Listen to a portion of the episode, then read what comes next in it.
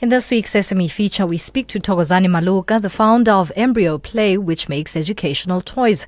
Thokozane, take us through the company's offerings. Um, uh, thank you for having me. Um, well, the company saw a gap in the education uh, department, in the education space. Um, in South Africa, we spend quite a lot of money uh, on education but uh, without any positive results.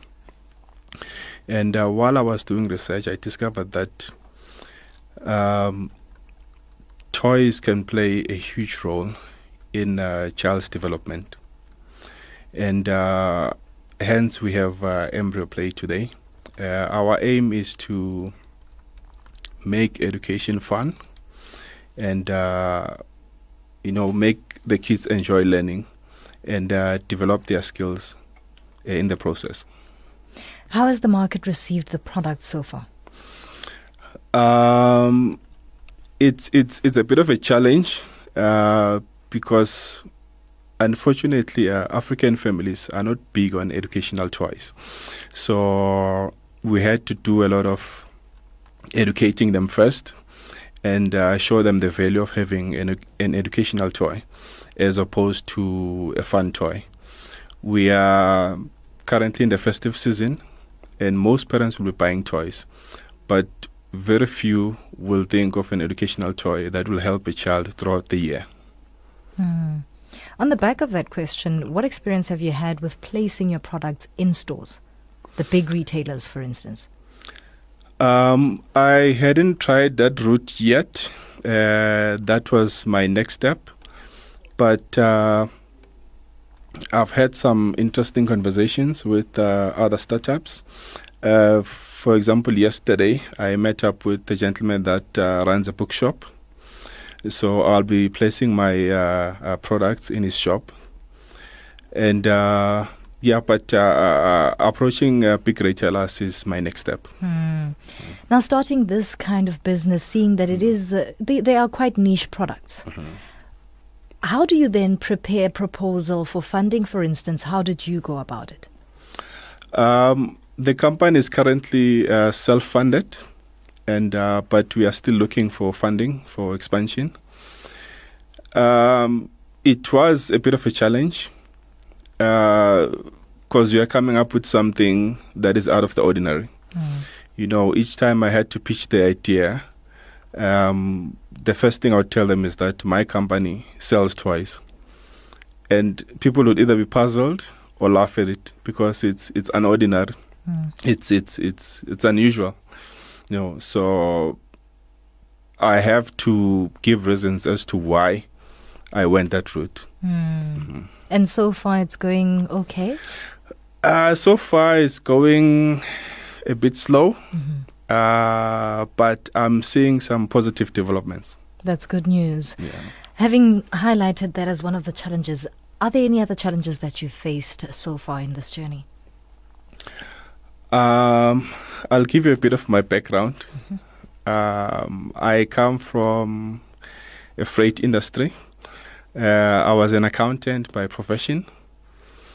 And when I left my job, I thought running a business would be a walk in the park, but uh, I was so wrong.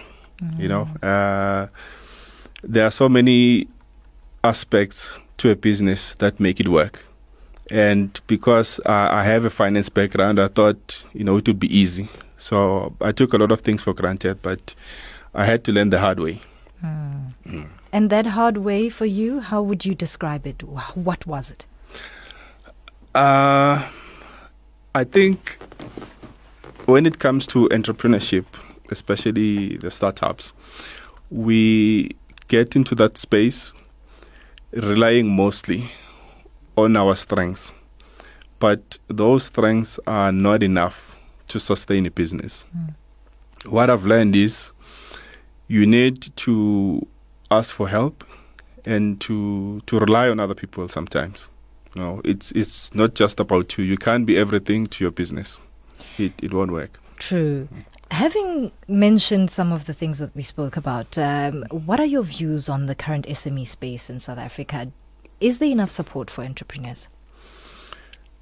Uh, I would say yes, and I would say no. Uh, yes, because I've, I've I've had to travel a lot, and I've met quite a lot of wonderful people who um, are helping as uh, uh, young businesses uh, in the country. And I would say no, because we have the Ministry of uh, Small Businesses, but I feel they are not doing enough to help businesses, especially in the townships. You know, uh, but at the end of the day, as an entrepreneur, you need to do all you can with what you have. Now, how would you advise someone who's looking to start their own business under the current circumstances in South Africa where entrepreneurship is uh, concerned? I would uh, say uh, spend a month and just think, think really hard Mm. on, on, on what you want to do because, uh, you know, currently the, the word entrepreneurship is romanticized Yeah. And it upsets me because once you're in that space, then reali- reality tends to bite you because you think running a business it's easy, you know, because you see successful businesses, but no one tells you what goes into the process. Mm. You know. In your case, did you have to leave formal employment altogether to start this business? And how was that process if that's the route you took? Uh, the company that I worked for, uh, I was there for almost 12 years. And within those 12 years, I've tried several businesses, but they kept they kept failing and they Mm. failed dismally. And this time around, I thought uh, there's no time like now, and I just took the plunge with both feet. It was not a good idea, Mm. But I had to do it, and it's it's been tough.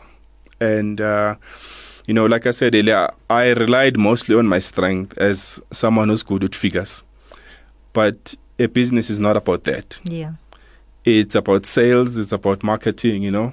And I was struggling with sales, so I had to teach myself how to sell, how Ah. to approach people, because I've spent most of my life uh, confined to a desk doing numbers. You know. Mm. So, I think in a way you need to really think hard of what the business entails. You know, yeah. With that background of uh, previous failed businesses and you are still going strong, what keeps you going? Um, I guess I'm stubborn. I don't listen. That's a good quality. uh, the thing is, uh, I've learned to embrace failure, and I feel that as long as I'm still breathing, then I can make a difference. Mm. And I guess one thing that keeps me going as well is the love I have for what I do. Mm.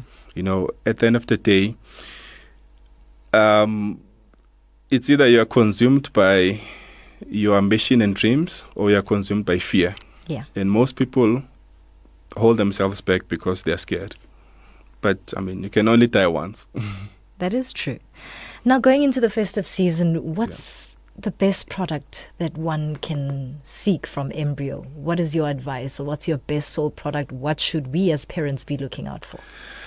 Uh, well, Embryo sell sells all kinds of toys, but um, I'm quite big on educational toys Mm. because you know they are close to my heart.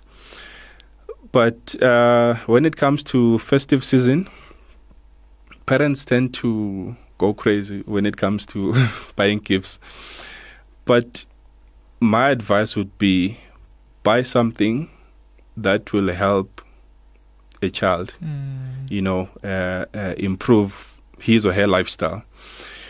Um, you can buy a child a bike, which is currently, by the way, the biggest selling uh, toy in the world. Yeah. You know, uh, because children need physical activity to grow.